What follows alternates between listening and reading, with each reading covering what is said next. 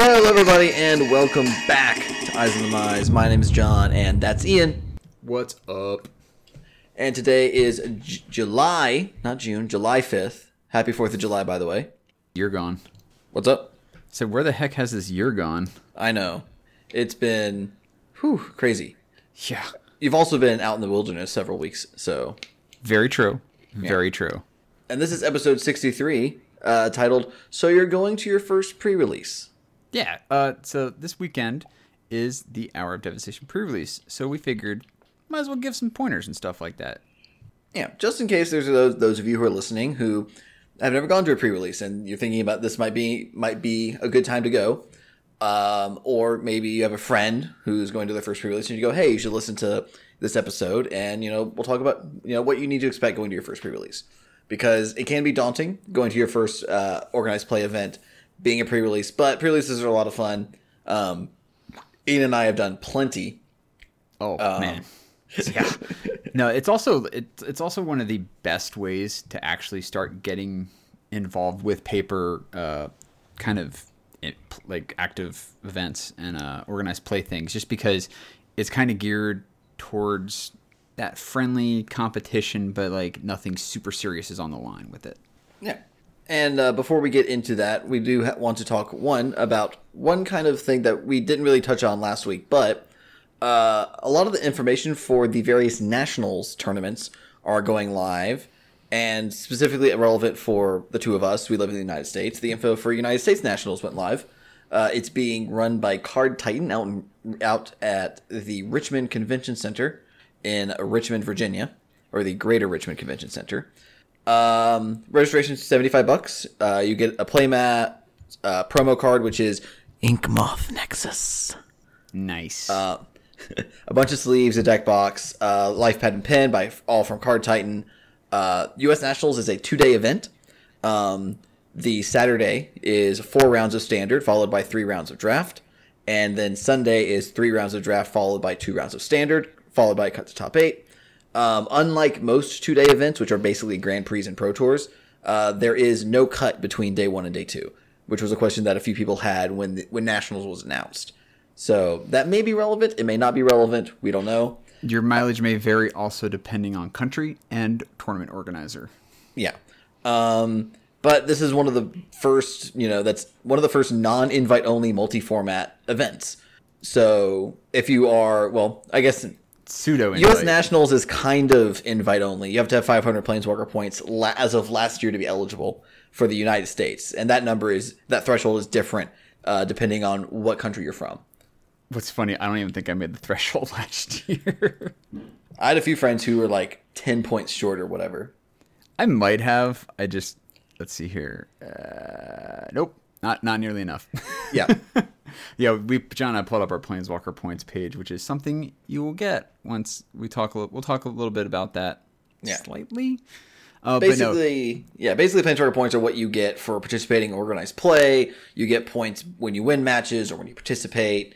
And then for different events, there's multipliers, which give you more Planeswalker points. It's weird.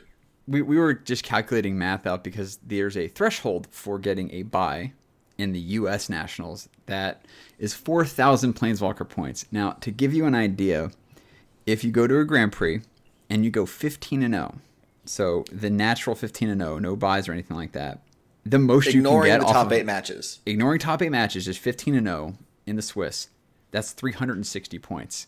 It's not easy to get that many Planeswalker points to... especially in a year. Yeah, and the year is... The quote-unquote calendar year for this is between basically May 29th of this year and May 28th of 2018. So, which is this year's threshold. Last year's was, I think it was May 30th of 2016. But anyways, point being, that's an absurd number. Yeah, other countries are like a lot lower. Other countries will be like in the thousands, which, John, were we saying a Grand Prix buy threshold is 1,300? So for one buy at a Grand Prix, you have to get 1,300 Planeswalker points in the, rolling year. That's on my end. It's kind of storming here in Nashville. It's like a rolling year. So, you look at last year's points, and then it also counts this year's points, and that's how you get a buy. It's rolling, weird. Rolling Thunder. Yes, I would pack one, pick one, that card. Yeah. But that's basically the stuff for U.S. Nationals. For those of us in the U.S., I'll put a link in the doobly-doo below. I'll also include a link to just the general Nationals page, which will have more information if you are outside of the United States, because there are a lot of Magic players who don't live in the U.S. But how do you get Planeswalker points? Well, if you're going to your first pre-release, congratulations. You are going to get your very first Planeswalker points for the event just for showing up. Yep. When you get to the store, they will give you a DCI number if you do not already have one, which is the Duelist something something. I can never remember what it stands for. Duelist Convocation or something? I don't know. Is it on the card? They don't even really like use the DCI like actual thing anymore. It's just literally DCI now. Yeah, it's They don't even mention what it stands for on the DCI card. I'm looking at mine right now. I just pulled mine out just to make sure that I wasn't going mad. It was the rules governing body in the olden days, and now Wizards kind of is the DCI. And anyways, but you go to the event, you win some matches, you get some Planeswalker points. They're largely just ephemeral objects that you only care about if you are trying to be the best of the best. Yes. But so first thing first, pre-release. John, what's a pre-release? A pre-release is exactly what it says. It is a pre-release. Now, Hour of Devastation officially launches on July. That would be 14th. Will officially launch July 14th. But this weekend, the 8th through the 9th, is the pre-release. So before anyone is able to sell booster packs or sell singles, or like be able to even hold event using Hour of Devastation cards, we have the pre-release, which is literally the first chance that anyone outside of Wizards has to get their hands on the product, ignoring the pre-release, because that's special. Well, yeah. It's just pre-release. No, exactly. So when you go there to get to the event, you basically will get a bunch of cards, but everyone's getting their hands on the first time, so the pressure's a little off on it. But the most important thing is picking an LGS. So knowing where your local game store, which is LGS, is and what time they're hosting it is paramount, because you don't want to show up to the wrong one. I've done that before. I did it last year for Eldritch Moon pre-release. Basically, what ended up happening is I booked a pre-release online, which some game stores will, with Mox Boarding House, and now it's just Mox Boarding House across the board, but it used to be Card Kingdom or Mox Boarding House. So Card Kingdom is over towards Ballard, which is just north of the downtown area of Seattle, and Mox Boarding House is in Bellevue, which is across a lake. I accidentally booked a Mox Boarding House, went to Card Kingdom. I was about 25 minutes away and realized not even 5 minutes before the pre-release, oh, I'm in the wrong spot, because they didn't have my name when I went to go up to the register. Funnily enough, a friend of mine who judged at the other event was like, "Where's Ian? He's not here." And I was like, yeah, shame. Yeah, because local game stores will have any number of pre-releases. Most usually have a midnight pre-release, so set Friday night into Saturday morning. Then they'll usually have like an afternoon and an evening one on Saturday, and probably one on Sunday. There are some local game stores that have, quote, Iron Man competitions. If you're doing your first pre-release, don't do the Iron Man. That's for like the people who like really care. We call them the degenerates. I've gone full degenerate on a couple occasions way back in the day, when I was but a younger man and could actually handle playing 5 to 6 entire events in one weekend. I actually got a pretty cool door prize. The LGS I was going to had a nice little side thing where if you played in all 5 that they hosted, you got to pick a box that was one of the Fat Pack boxes, and inside had a ticket that corresponded with an item, and I won a Premium Deck Series Slivers thing. It's an old thing, look it up. Basically the whole deck is foiled out, and it was pre-packaged stuff. Wizard doesn't make them anymore. Kind of goes for a decent bit of money. So I played 5 events and basically made my money back right on that. It was fun. Yeah. That's it. Try picking one, and I would highly recommend, if this is your very first one, pick one of the noon-ish ones, probably on Saturday. That's like the most popular one. Yeah, doing Magic Tired, like at midnight, is, you know, fun and exhilarating, because it is as soon as your store is physically able to offer the event. But it can get a little hairy when you're getting home at 6 a.m. Yeah, and that's another thing you want to take into account too. Get plenty of rest before you go. Also, I highly recommend eating, because you never know how long your rounds are going to go. And being a new player, you're probably going to go to time in the round, which is 50-minute rounds. One thing you also want to take into account, like John just said, you might be only playing 4 rounds at your game store, but it can go 6 hours. Highly recommend checking ahead with the store that you're going to see how many rounds. Most usually do 4 rounds of Swiss pairings, which are basically, if you're 1-0, you get paired against other people who are 1-0, unless you're tiebreakers. It's kind of weird. Basically, however, you're going to get paired against people with similar records to you. Yeah.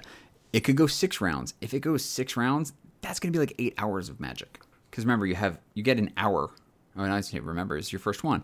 You get an hour to build your deck once you first get there. Then you have time between the rounds where you might not have anything going on, where they have to wait for matches to finish up, pairings to get done. It's going to take a while. Plan accordingly. Make sure you set out a nice chunkier day for this. Yeah, this is not we're going to, stop by and, hang out for 2 hours. This is more of a full day commitment almost. Now, you can just go play 2 rounds and say, look, I'm good.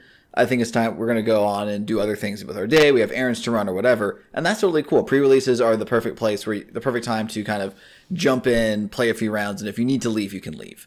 No one's going to look down on you. No one's going to be like, what are you doing? There's no penalties for it either. Yeah. Pre-releases are meant to be kind of casual and meant to be, they're pre-releases. They're supposed to be fun. They're a very welcoming event for newer players. Yeah. Like we're saying, it's a great place to start. So what do you do before you go?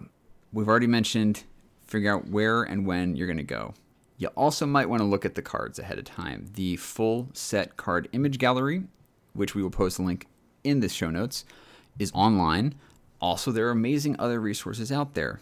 Funnily enough, they mostly involve certain people like in the community, like Louis Scott Vargas. He has written guides for Channel Fireball. We'll put the link to one of the starter ones. I think white and blue are out at this point. I believe so. I'll check to see if black's up. There's at least 2 guides out so far. As of recording. It may change in the morning. On Wednesday. Yeah, he does ones for every color, as well as artifacts and lands.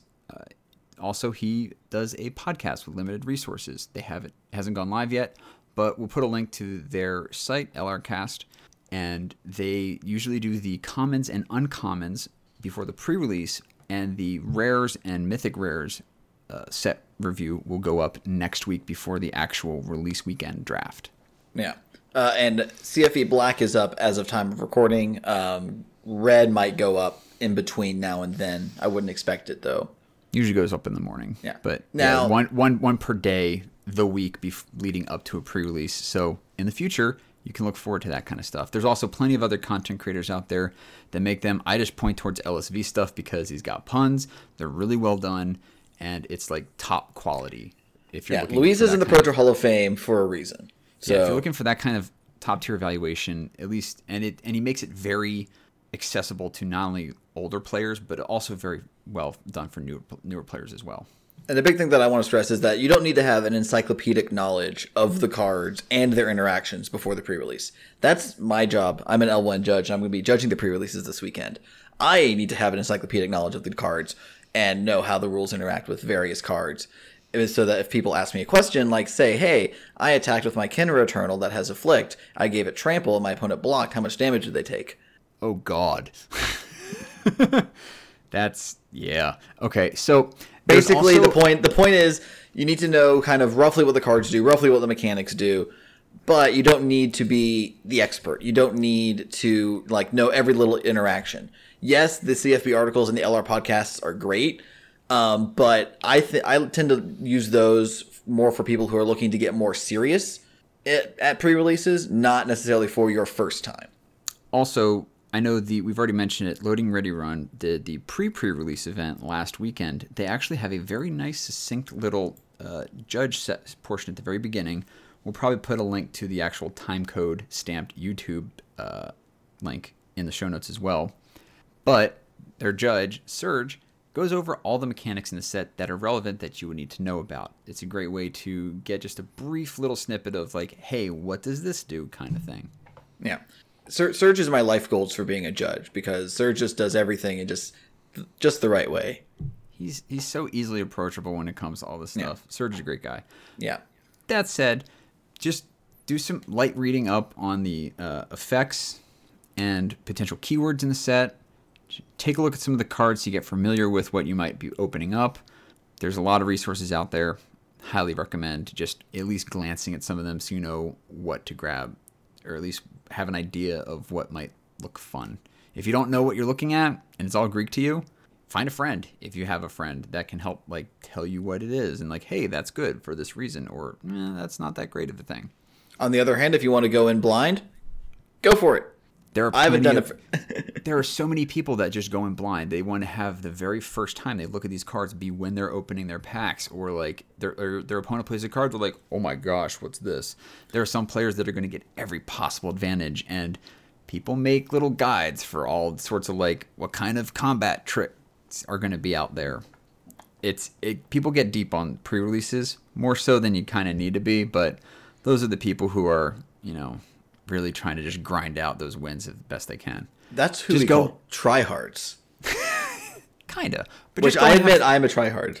Oh God, I am too. It's really hard to like kind of pull up on the stick, be like, no, you don't have to do all of this. Just go have fun. But no, seriously. Kind of as an example, Ian and I are in a Discord chat with a bunch of my local friends, and we actually had a Hour of Devastation testing meeting where we talked about all the cards and made our list of top 5 commons in each color.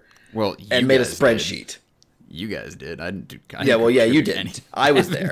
You were doing things over in Seattle because you're far away, but we did. I did, and like you don't have to take it that seriously, and that's fine. That's totally okay. Another thing you might want to do beforehand is check out the local area. Like I mentioned, eating, very important, but you're also going to want to eat during the event.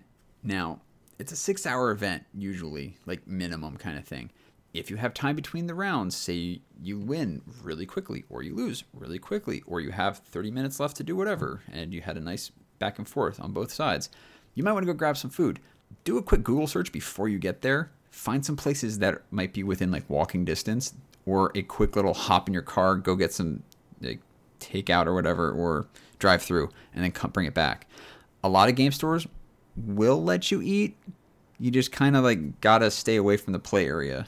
Yeah. Check with your game store about that kind of thing too, because they have each one has its own rules. Also, local game stores tend to sell snack food, so they'll have like chips and soda on hand. But for a meal, you'll need to go out. Usually, you'll need to go outside of it. Now, you can bring your own snacks. Yeah, definitely recommend that. So, supplies. What do you need to bring, John? Well, the first thing you need to bring is a life pad and a pen, or some sort of way to keep track of life that is physical enough that's not D20s. Yeah, so because every pre-release kit comes with a spin down D20, and to put it one way, I was judging the Ether Revolt pre-release, and I had a life total discrepancy because one player wasn't keeping track of life, and one player was keeping track of life using D20s, and it was really hard to figure out, who was right, who was wrong, and one player said the other player, changed their life total when they meant to change their opponent, or change their opponent's life total when they meant to change their life total. It just use pen and paper. It just makes everything easy. There's also an assortment of apps out there. My personal preference is the Lifelinker app. The guys at the Command Zone helped design this app. If you happen to follow a bunch of content, particular content creators have special unlock codes that you could potentially use. I don't know if they're still unlockable on some of the ones that are out there, but either way, it's a great little app to use. I highly recommend making sure your opponent is tracking life and you're tracking life of both yourself and your opponent. I personally like to verify. So if any kind of damage happens in a turn, at the end of a turn, if damage occurred, I'll be like, okay, so I've got you at 17 and I got me at 16. Which is just good. It's just good practice to have. And I don't proceed to the next part, like next turn. Say if it's their end step, I don't proceed to my own turn until I get like, acknowledgement from my opponent. Yeah. Also, something that has gone on fire in the local area here in Nashville is boogie boards. Ooh, not the not the boogie boards you take to the beach, but they're little, like, it's hard to describe them. They're basically tablets, but they own, but the only thing that they have on them is like a screen that you can draw on, and then you can press a button to clear everything on it. Those have gotten way huge. It's basically a newfangled chalkboard. Basically. Without all the hassle. Yes. Another thing you want to have is die. So this will most likely people usually get just the most popular thing are the little, you'll see these players that have them, these little plastic rectangles from a company called ChessX, and they are usually just a bunch of D6, so your normal standard dice. They'll use them as counters or other kinds of things. You roll first, who goes first with them, all kinds of stuff like that. It's usually good to have some of them. You can pick a thing of them up for like a couple bucks. It's something to have. Yeah. Playmat is optional. If you want to, they have them for sale there. If you have a friend who wants to give you a playmat, it's just a playing surface. You don't have to play on the table. Also, so you don't have to play on the table with your cards, especially if you happen to get a nice one. Sleeves. Yeah, sleeves and playmats are entirely optional, and they're more of a aesthetic choice when you're playing. Whether you want to use the Gundam Out playmat from Loading Ready Run, or you want to use one of, like, say you buy, I don't know what the playmat arts are going to be for Hour of Devastation, but I imagine like Locust God's probably one of them, or Nicol Bolas is one of them. Yeah, they'll have those playmats. You can do that as well. Yeah, they'll have standard ones. Some stores have their own custom ones that they get a local artist to do. Thing about sleeves, and I particularly like sleeves regardless. Some people just like, I just like to not use sleeves. If you get, when you're building your deck, some of the things you'll need is lands. If you obviously don't know what lands are, there's other resources. I would highly recommend stopping here and going and finding a thing where they talk about the actual basics of playing the game. By the way, there's a great series produced by Loading Ready Run, hosted by Jimmy Wong on Magic's YouTube page, which I watched and highly recommend. Yes. So, but with the lands though, is most game stores will have a thing called a land station where you don't have to bring your own lands. You can go there and grab some and use them. However, they are probably going to be beat up or nicked or potentially a different color than the cards that you're opening. So you might be able to tell which cards are lands and which cards aren't. It's not so much of a thing at a pre-release level, but it's kind of a good habit to start getting into, especially if you want to start playing more and more, to kind of sleeve your cards so you can't really tell, because some players think that's cheating, and you could just be a brand new player not aware, and people might be like, oh, you're cheating. It's like, I don't even know what's going on. So yeah, would be very hesitant to call someone for marking cards, which is what that infraction would be at a pre-release. But sleeves are generally just a good policy to have, and plus you can get like 60 sleeves for $10. Not even, dude. You can get like a cheap pack of more like 5 Ultra Pros for like $4 or $5. It's inconsequential, and it's a nice little thing to have. Yeah. We also mentioned drinks and snacks like water or Gatorade or whatever you want to bring. Last thing I would bring is a good attitude, because we're here to have fun. Pre-releases are meant to be kind of relaxed. They're meant to be chill. They're not meant to be high stakes or whatever. So come in with, positive thinking, good attitude, and that will go a long way over the course of the event. Oh, especially with a good attitude, because being a new player, it's kind of a thing we have to mention. Losses are going to happen. Yeah. You'll win some. You'll lose some. When you're starting out, you'll probably lose more than you'll win some. It's a good thing to have a good attitude going in, knowing that, hey, there are players I might be playing against who are way better than me in terms of the fact that they've just been playing for a lot longer and they have a better handle of the game, or they might have literally listened to every single podcast they could get their hands on, read 4 different paper reviews or typed up reviews of the set, and have a little cheat sheet on what the guys are. Basically, they're a tryhard. You could go up against one of these guys who's trying to spike this event and go 4-0 and get as many packs as they can for prizes, and you're just there to learn the game and have fun.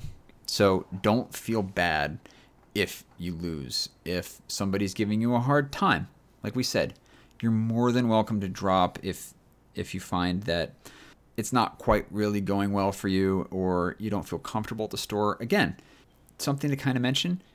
That game store you're going to might not be the right game store for you. Yep. There's a lot of game stores usually in most areas. Granted, that can change depending on, what type. Do you live in a big city? Do you live in a more suburban area? Do you live in a rural area? So the number of LGSs could vary there. But you know, don't hesitate to drop in if there are things that aren't going your way. Talk to the staff, see if they have any suggestions, and also talk to the judge, because there's going to be a judge on site for most of the pre-releases whose job it is to make sure that you're having a good time. And if they have any way that they can help, you know, make your experience better, that is what they're there for.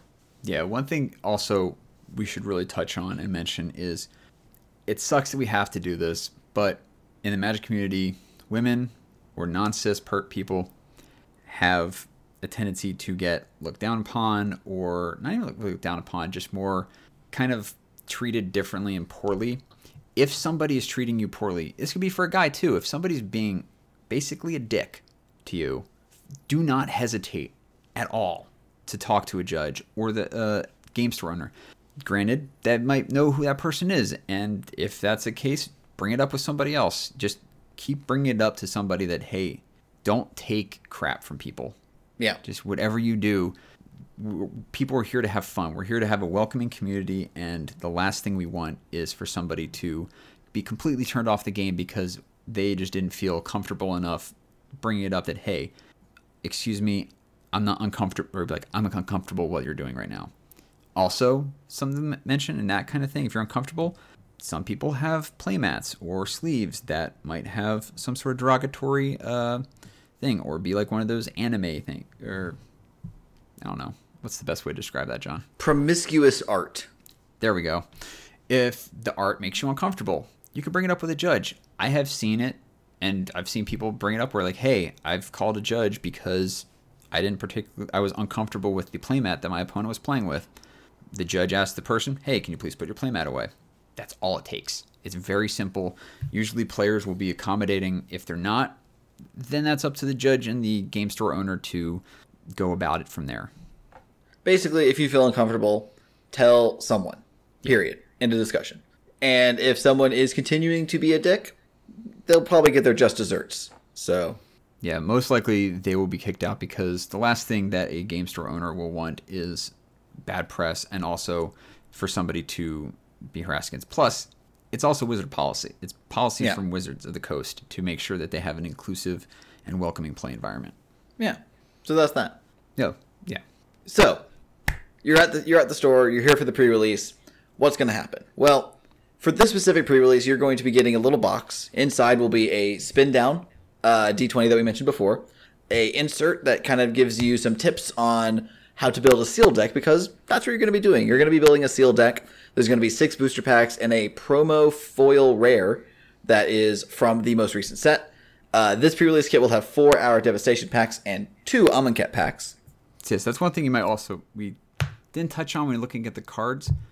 If you're just coming into this fresh, never played Magic before, and you look at Hour of Devastation cards only, you might be surprised at the Amonkhet cards that are going to be in there as well. Just give a look at those cards too, potentially. But the Hour of Devastation cards will be more important because there will be more plentiful. Correct. So, but it's one thing to at least have an idea. Like we said, just have a general idea is usually a good thing. Just a once-over is all you really need to start off with. So John mentioned sealed. So sealed is you take your cards, 15 cards per pack, you open up your 6 packs, and you have to build a 40-card deck. The insert will usually recommend something along the lines of a 23 spells, 17 land split. It's, I would say, highly recommended for beginner players to play at most 2 colors and try to avoid 3 or more. You might like a couple cards in like 3 or 4 colors, but try to stick to 2. It's going to be a lot easier to build a deck, and you should be able to have a better time in terms of actually being able to play your lands and make sure you actually cast spells. Yeah, being able to play Magic turns out to be best when you're able to actually play Magic. That said, if you have a Nicol Bolas, you can go the full Grixis. No one will look on you. No one will look down on you for that. And Grixis, for those of you who don't know, is red, blue, and black. For this pre-release specifically, not in general. Like Nicol Bolas isn't in every set, but no, yeah. The point is there that you want to be 23 spells, 17 lands, maybe 18 lands if you really want to make sure you hit your land drops. But that's the main point. Yeah, and if we say minimum 40 card deck, you can play more. It's just kind of we highly encourage you to play 40 cards. Yeah, it's definitely a better thing to play. Like, the law of averages actually starts to be a factor, like, even with one or two extra cards in your deck. So 40 cards is, like, kind of the tried and true number, especially, and the 23-17 land split is usually what you're looking at, unless you have a very aggressive deck. But we won't get into that. That gets into deck building help. We're not here to help you build your sealed deck. Exactly. Which, by the way, while you're building your deck, you can build whatever you want. If you want to play all your red cards and all your blue cards, you can do that. But this is a pre-release, and sometimes you'll see a lot of people who will help their friends out or help other people out building their decks. And if you start getting decision paralysis because, you know, you're opening six packs of cards, that's 14 cards that are relevant in each pack. That's 82 cards, I believe. 84 cards? 84 cards in all those packs. That's a lot of cards to try to, you know, narrow down to 40. Don't hesitate to call the judge over to help you build your deck, or, you know, ask someone next to you if they, you know, if they seem friendly, or you're having a conversation with them, say, hey, how do you think, what should I do here? Like, what card should I play? What card should I cut? And they will generally give you good advice. Yeah. And if someone gives you bad advice, someone else will point them out and just tell them, don't be a dick. Yeah. If you have a friend who you're going with, that's great. Now, what's really cool about that is, like I said, it's a perfectly normal thing. Friends help friends out. Even strangers help strangers out. You might make a new friend. You never know. But when you have to cut down your entire pool of cards to a quarter, it can get a little rough. Like, I know I always have issues, like, cutting the last, like, 3 to 4 cards. Like, I can't really pick which ones I need to cut and not play. It's definitely something where just go into it with an open mind. Don't be afraid to ask, like, hey, what's your opinion on this one? So, yeah. Also, pre-releases are what we call open construction, which means you can change your deck in between rounds. So don't hesitate to, say you finish the round early, and you think things could have gone better, or maybe I want to try to play this card instead, to, you know, swap out some cards, or, you know, adjust your land numbers or anything like that, if it makes so that you have a better idea of, you know, how the game is supposed to go. Yeah, something you can do is chat with your opponent. Like, you might have just finished your playing, be like, oh yeah, just chatting as you guys are getting your stuff put together and everything like that. You could just go, hey, what do you think about this card or two that I might have been able to play instead? Usually they might be like, oh no, that's unplayable, or oh, you should be definitely playing that card, because there's times where, I know when I was first starting, where someone's like, why aren't you playing that card? Like, you open that card, that's an amazing card, you should play it. Or, why are you playing this card? It does literally nothing for your deck. So, just aware. Yeah, just be aware that, like, even experienced players will do the same kind of thing. Now, speaking of experienced players, remember that open mind that we said too. That definitely is a factor for that kind of thing. Have a good attitude. Yeah. If someone wants to make a couple little suggestions, hey, they're probably just trying to help.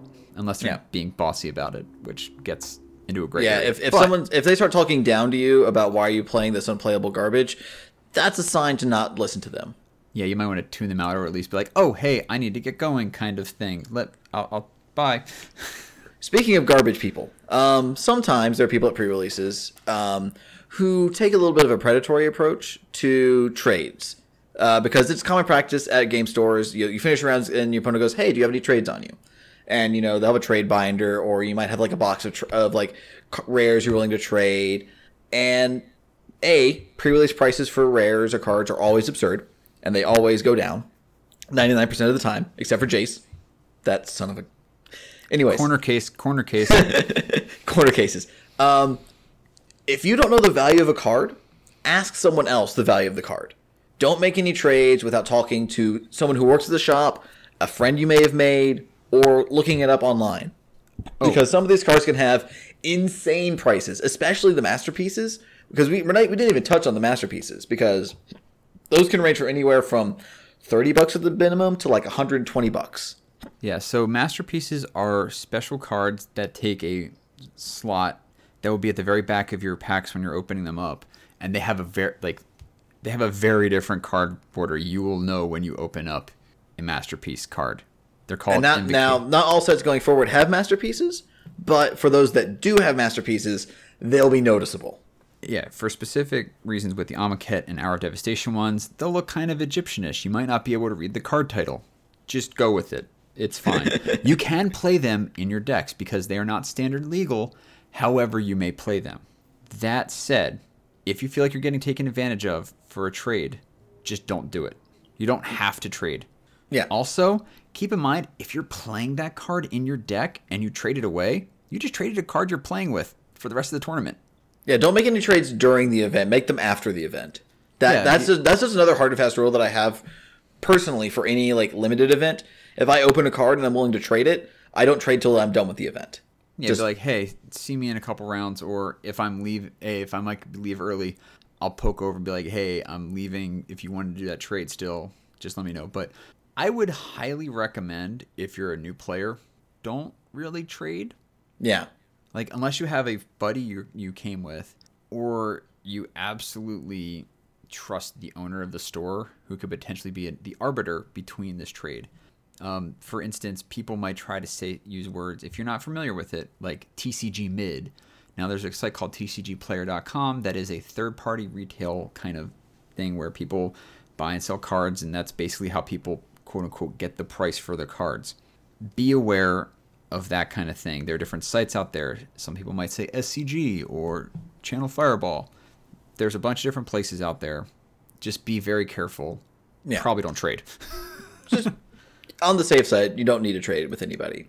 Now, another big thing is be clear during gameplay about what's happening, because the most common problems that happen in Magic all occur because of miscommunication. And now there's some miscommunication that if your opponent does is they are cheating. And if there's any miscommunication, you should, A, call a judge just to make sure that they can clear up any sort of problems or disagreements that you and your opponent may have about certain card interactions or anything like that. But being clear about life totals, like Ian suggested earlier, or being clear about, what your creatures are, or your lands untapped, or your cards in hand. Just making sure that the stuff that is open information, quote unquote, is open information. And making sure that everyone knows that, hey, I have this many cards in hand, or these are the cards in my graveyard, or these are my untapped lands. Making sure that everyone's clear about it is more important. And we could get into what is open information, what is derived information, what is hidden information in like the Magic, in like competitive Magic words. But the point is, if it's face up on the table, everyone gets to know it. If they're hidden cards, if it's something that can be easily discerned, that's derived information. And if it's something that's hidden from one player, that's hidden information.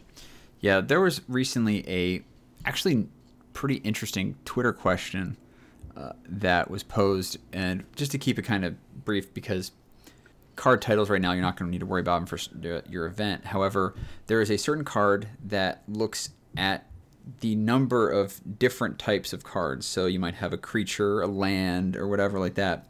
This particular card looks for that particular thing in what's called a graveyard.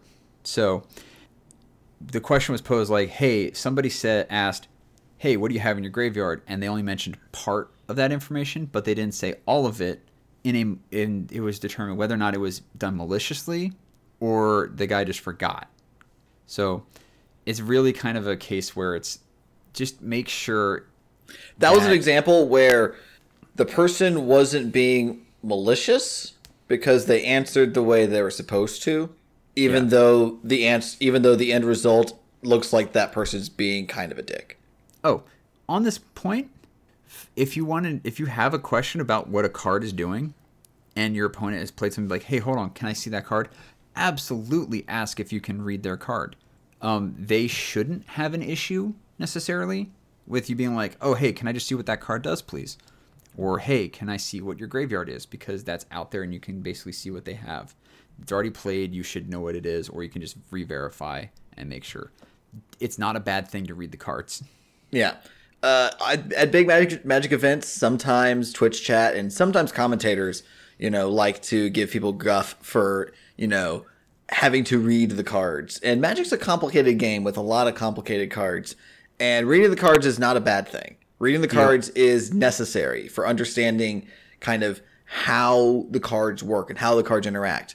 And like I said before, if you read a card and what your opponent said doesn't match up with what you think the card does, call a judge, and the judge will come over and explain it to you. And explain it to both you and your opponent kind of what these cards are doing. Wait, how much damage am I taking from this trample damage? or, you know, oh, wait, that's what this card does, and so on and so forth. Yeah, it's one of the whole, oh, we've got a reader stigma is absolutely bad, and I do not like it. Yeah, it's really dumb. I have been guilty in the past of like, oh, it's a reader, and now I'm like, now that I've kind of, you know, been around a little bit longer, I realize, okay, it's not cool, especially if you just need to like re-verify. It's like, okay, this does, yep, okay, just what I thought it did, cool, and you hand the card back to your opponent.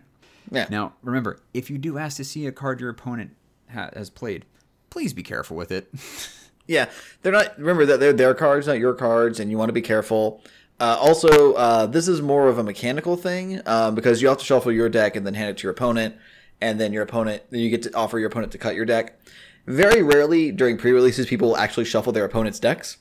I'll admit, sometimes I do it just out of habit. If your opponent says don't bridge their deck, don't bridge shuffle their deck. Yeah, bridge shuffle is also riffle shuffle, or basically, right? if you are going to be bending the cards, yeah, don't bend the cards. Like, you can do what's called a mash shuffle, which is basically you take half the deck and kind of just gently mash them together. Well, gently, but make sure they kind of fall in between the other ones and intersperse like bits and like, you know, some of the cards in some of it. If you have if you want to know what it is, just Google mash shuffling. Say that 5 times fast. Yeah. Anyway, but like we've mentioned too, judge calls. So, John, how do I call a judge? I know you're a judge. It's really easy. You raise your hand and you say judge in a loud but firm voice. Yeah, so... and I will not demonstrate because there's a microphone like 6 inches from my face. Oh, same. But when you raise your hand and you yell judge, make sure you leave your hand up, because odds are what they'll do is when they hear judge, you can tell roughly from where it's coming in the room. But if you have your hand up, they can be like, oh, there we go. Right there, and wait until they actually come to you, because if like depending on how big the place is, they might just be like, oh, the guy's like 3 seats over from me. Or if it's a bigger place, it could be like, I have to weave my way through 15 tables to get there. Yeah, just leave your hand up until they actually get there. Yeah, and then if you have any questions for judges, general practices is try to phrase them as yes no questions, because that way the judge will be able to answer your questions easier. Judges can't answer questions that would give you play advice. Yeah, they can't give you straight tips. You can't ask, hey, judge, should I kill their creature? That's a question that a judge cannot answer. But what they might be able to answer is, judge, can this card kill my opponent's creature at this time? Yeah. Be like, if it's an instant or a sorcery, be like, because if it's on your opponent's turn, you might not be able to if it's a sorcery speed interaction. Yeah, basically, judges are there to make sure that both players have the same understanding of the game state, because... So, John, question for you as a judge. Okay. A player calls a judge. What's your take if they say, hey, I'm new to playing. I have a question. Are you going to be a little more lenient with your answers, or are you going to kind of, you know... At a pre-release, I might tend to be more lenient, but that would be a personal preference. But it really depends on kind of what the question is. Like if the question is, you know, my opponent has enchanted me with Torment of Scarabs, do I draw my card before this happens? That's a question that's easily answered. And then if they're a new player, I would probably go into a little bit more detail about, hey, your upkeep step happens before your draw step, which is why that interaction happens. Or if their question is, okay, I attacked like this, my opponent double blocked this creature, do I get to choose which creature it kills? I would say yes, and since this is a pre-release, I might further say, you know, you can assign the damage however you want. Yeah. So it's just little stuff like that. Again, it can all depend on who the judge you have is. But here's the thing. It does not hurt to ask at all. Yeah. Not asking the question is the worst thing you could do. Yeah, so judges are going to be there for questions like that, helping you out if, you know, you have potential issues. Oh, another important thing I just thought of. If you want to discuss something with a judge, but you don't want to do it within earshot of your opponent, you are more than welcome to get up from the table and ask if you can step away from out of earshot from your opponent. Yep. I was actually at an event and I asked the judge a question, and the judge did ask me, do you want to step away from the table to ask this question? Now, for this event, I really didn't mind because I was playing Mono Red. My opponent was playing Turbo Fog, which Turbo Fog is a deck that casts a bunch of spells that stop combat damage from happening. And I asked the judge, could I get a list of all the cards that prevent combat damage? And the judge was, that is something that the judge can do. And they pulled up a list of all the cards that say prevent damage, and I was able to scroll through it just fine. Yeah. So there's many different things you can ask with a judge. As a newer player, probably just want to stick towards the basics of, if you have a question about a card interaction, or if you encounter an issue where you think something should happen, but your opponent's like, no, it doesn't happen like that, just ask. Yeah. And also, being a new player, you might miss triggers. You might miss, abilities. And if that happens, call the judge, and the judge will come over and we'll settle any disputes in hopefully the most amicable way possible. This is being judged at regular rules enforcement level, which means that most mistakes can be taken back. Like, oh, I forgot to put a counter on one of my opponent's creatures, or, oh, I forgot to do this enter the battlefield ability, or, oh, we didn't realize that this creature triggered off of a land in my graveyard, or whatever it is. So also remember, though, for those kind of triggers and stuff like that, if you miss it and it happened like 4 turns ago, you're probably not going to get it. Unless that's a little too late. Unless it's something that like should happen no matter what. There are a lot of mays, like this may happen, but if it's something that absolutely should happen and you realize you missed it, say like a discard trigger, like you have to discard something for it, you might want to call a judge and be like, hey, I messed up, or hey, does this do this properly? And it is possible that there are times where you've gone too far that it is impossible to correct. Yep. But that is more of that doesn't happen too much. And like we said, to wrap it all up nice and neatly, just have fun. Yeah. You're there to play a game. You're playing Magic. Magic's a game. What are games meant to be? They're meant to be fun. Now, this will cost money. Yeah, most pre-releases are about $25, depending on the store. 25 to 30, depending on price support. Now remember, it's costing you money, but you're also paying for not just the cards. You're paying for the experience, like the overall fun you're having, the fact that the game store is hosting the event, that they have a judge there, and I don't know how they compensate for that kind of thing, if at all. But remember, they're there. You're there to have fun. You're there to play some Magic.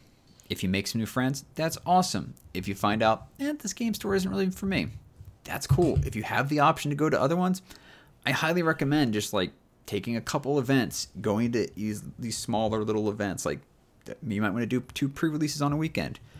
If you're new to an area, go to different ones for each pre-release.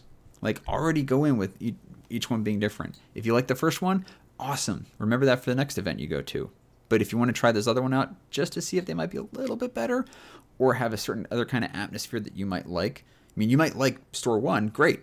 But if Store 2 has just a slight bit better in terms of like, might be a little more accessible in terms of traffic, or you like the layout better, or the store owner seems nicer, just, get out there.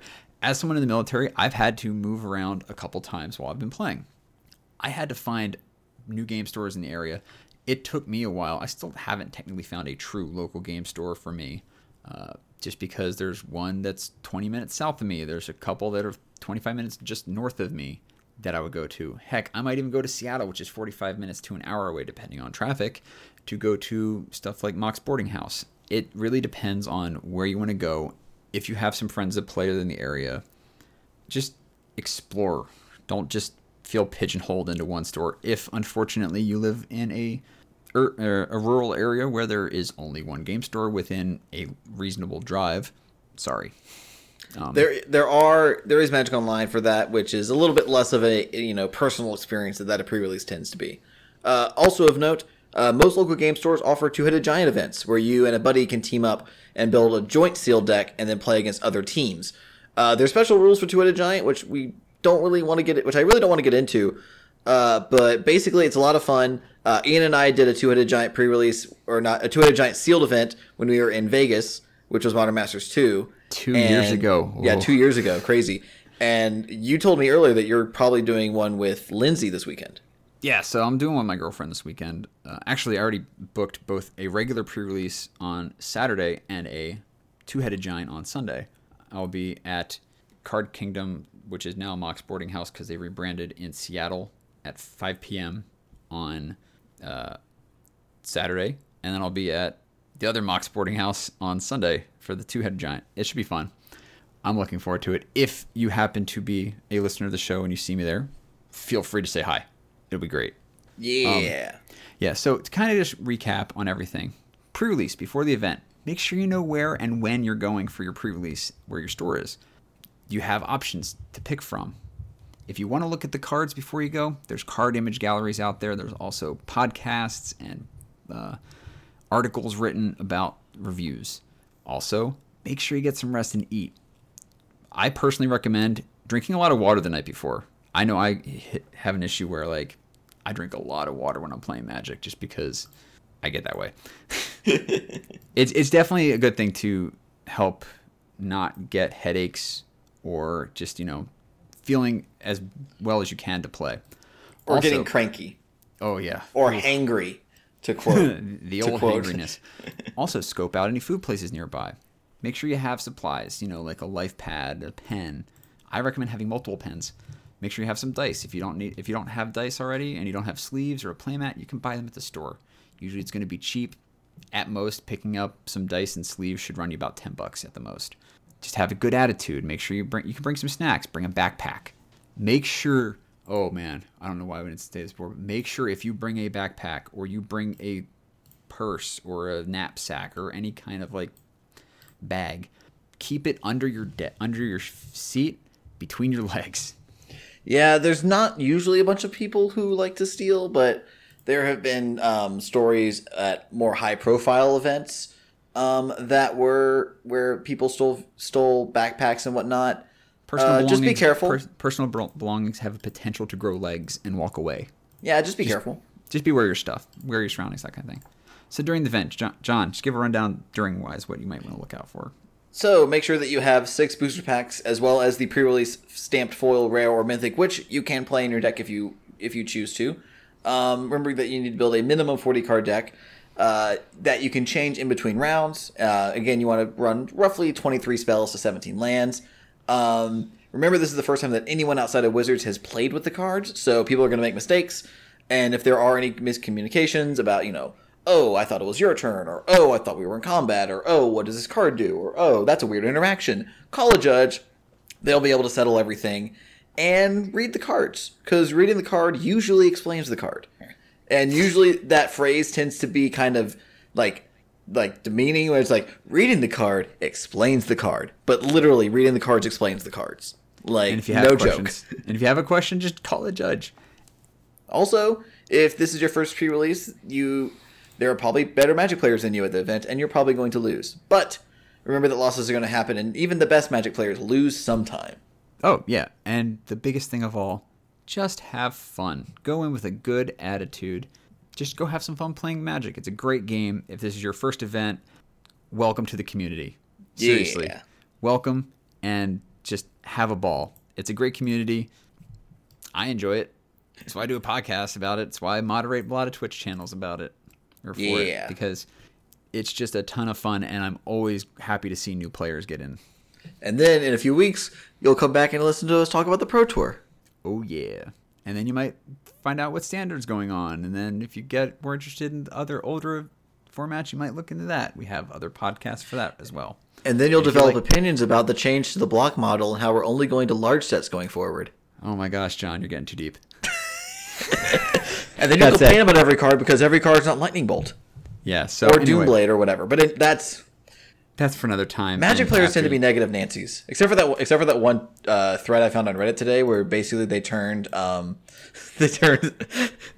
refrain from "Devil Went Down to Georgia" to be Nicol Bolas. I saw that. That was pretty good. Occasionally, the community gets pretty witty. But yeah, again, like I said, welcome to the community. Welcome to playing.